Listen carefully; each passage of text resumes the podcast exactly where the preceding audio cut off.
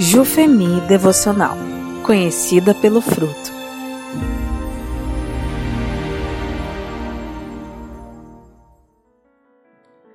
Dia 16 O amor mais importante por Adriana Mioso Balanilk Texto base de Mateus 22, 37 a 39 Respondeu Jesus Ame o Senhor, o seu Deus, de todo o seu coração, de toda a sua alma e de todo o seu entendimento este é o primeiro e maior mandamento.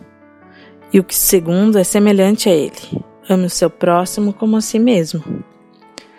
Quando falamos sobre o fruto do Espírito Santo, o amor está no topo da lista. E não é por acaso, pois a palavra de Deus nos ensina que o amor a Deus e ao próximo é o resumo de toda a lei. Sempre que me deparo com esses versículos, sou impactada e confrontada.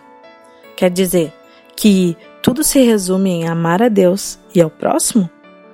É isso mesmo, Deus?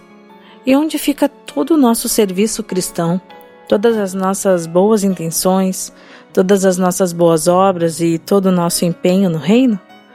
Bem, sabemos que Deus se agrada de tudo isso, mas se passearmos por 1 Coríntios 13, poderemos constatar que, de fato, o amor resume tudo e que sem ele todas as nossas boas ações tornam-se vazias de significado, pois é o amor que deve motivar nossas ações para com Deus e para com o próximo. E tudo começa com o nosso amor e nossa devoção a Deus.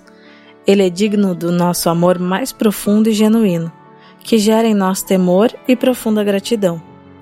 Uma vida sem amor a Deus é uma vida sem propósitos.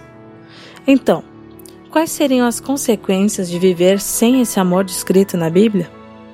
O que pode acontecer se vivermos uma vida religiosa sem amor a Deus?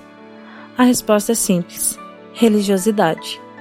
Jesus condenou duramente os fariseus, um grupo de homens religiosos que conhecia profundamente a Bíblia e cumpria todas as regras de forma irrepreensível, mas que, no íntimo de seus corações, não havia o amor.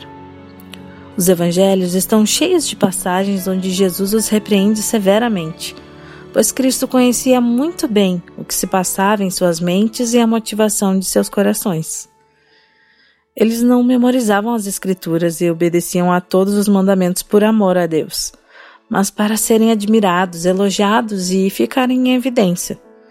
Não havia devoção em suas ações, apenas atos de obediência sem amor. Esta é a triste consequência de viver uma vida religiosa sem amor a Deus. Obedecer simplesmente para ser notada, elogiada, admirada ou, por outro lado, obedecer por receio do que vão pensar de você caso faça algo errado. A obediência sem amor faz com que muitos sirvam à igreja no modo automático, sem nem saber por que estão ali.